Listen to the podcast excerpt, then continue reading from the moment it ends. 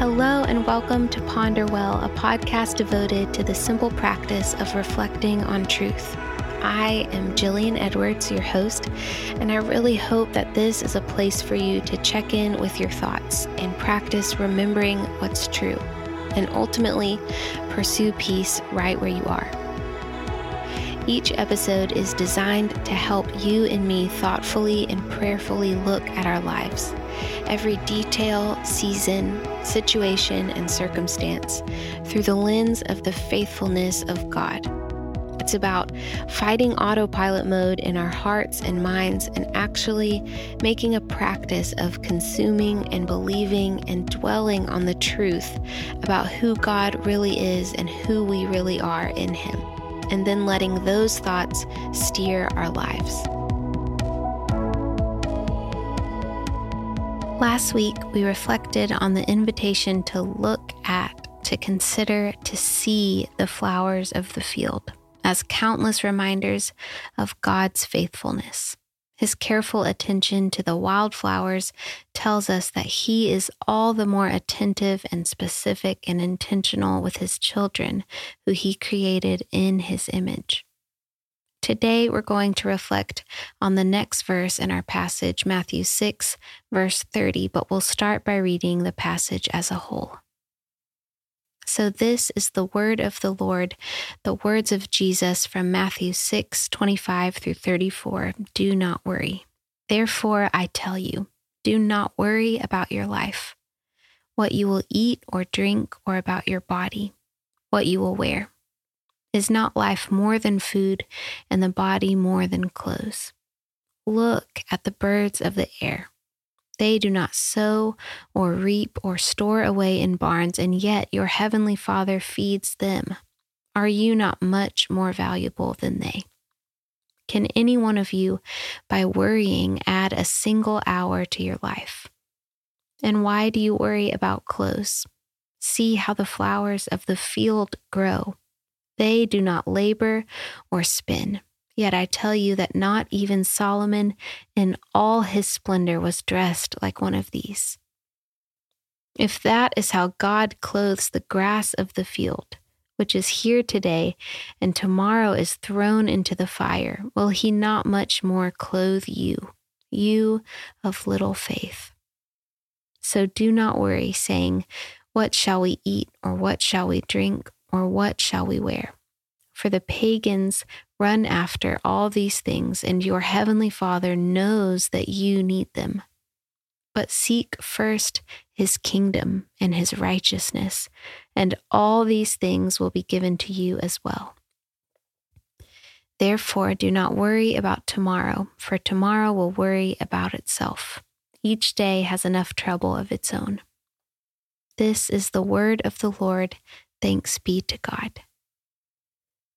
So, going back to verse 30, our verse for today, Jesus said, If that is how God clothes the grass of the field, which is here today and tomorrow is thrown into the fire, will he not much more clothe you, you of little faith? The grass of the field is clothed in miraculous beauty. The grass, grass that is here today and gone tomorrow is still so very tended to by the gardener of the earth. Rain, shine, intentional. The growth, the process, the seed, the bloom, intentional. If there is this much intention by the hand of God on the grass beneath our feet, if this is how God cares for, clothes the grass of the field, how much more will He clothe His child? God made us in His image. He is the creator. We create. We are made in His image. We cultivate beauty too. It's in our DNA as God's children. And if God cares for the grass this way, how much more will He tend to us? It's almost as if if I had a garden in my backyard and I also had a child. I do have a child, I have a daughter. But if I had a garden and I tended to it a couple of times a week, I'd water it on hot days, I'd do some weeding when needed. But with my daughter, she's on my heart constantly. I'm never not aware of her needs, or at least I'm trying to be, trying to figure out what she needs. My daughter needs me to feed her. She needs me to help her with almost everything at this age. I help her get dressed. A large capacity of my life is all about her, in a sense, taking care of her. And I love to, I love her. But what if this was switched and I tended to her and viewed her with the capacity that I would view and tend to a garden? What if I spent all my time thinking about my garden? What if my garden was on my heart constantly? What if everywhere I went, everything I did, my garden was always in my mind? And then what if mothering my daughter was only secondary? Garden first daughter second or third or somewhere else down the line.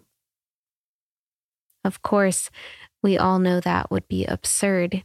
Even for a flawed, sinful human like me, how could I ever hold some flowers I'm growing in my backyard at a higher priority than the heartbeat of my little girl? How could I ever be more astonished by the beauty of a flower than the beauty of my daughter's heart? When she's right, when she's wrong, when she's mad, when she's sad, when she's kind, when she's gentle, when she's fiery, when she's hurt, when she's laughing. I, a human very much aware of my own sinfulness, I could never stop loving her, never stop being in awe of the glory of God I see in her. So, this isn't a perfect comparison, of course but it helps me to play this scenario out as a way of pondering the exponentially larger love of God for his kids, as a way of dwelling on God as the most perfect Father. He is God, He is without sin, He is without selfish ambition. He does not sleep, He does not get tired. He is the author and perfecter of our faith, our guardian, his love is so deep and so true and so unending. His love is so who he is that he cares for even the grass in a way that should astonish us. He can't help but shower even the grass with beauty. It's who he is. But ask him about his children. Ask him of the beauty he sees in his kids, his daughters, his sons. Surely there is no comparison. Ask him how his heart is drawn to you and to me. So we wait for our eyes to be opened to the beauty that he is clothing our lives with. We wait, never outside of his hand. The process, the progress, and then tiny stems, shoots growing up from the roots that have been at work underneath start to become visible the same intentional God who does this for the grass of the field does this for the heart of his child. Spring is always around the corner. And as we walk through darkness and the ashes of death and suffering and pain on this earth, we can walk with hope, believing that He can transform and renew and sustain. He can bring beauty. What once was just dirt is an ocean of tulips. He is the God of growing things, and He is growing things in us now. Today, as we re enter the day and all that we may encounter today frustrations, perceived setbacks, delays, unexpected turns, and also small joys, signs of goodness and life.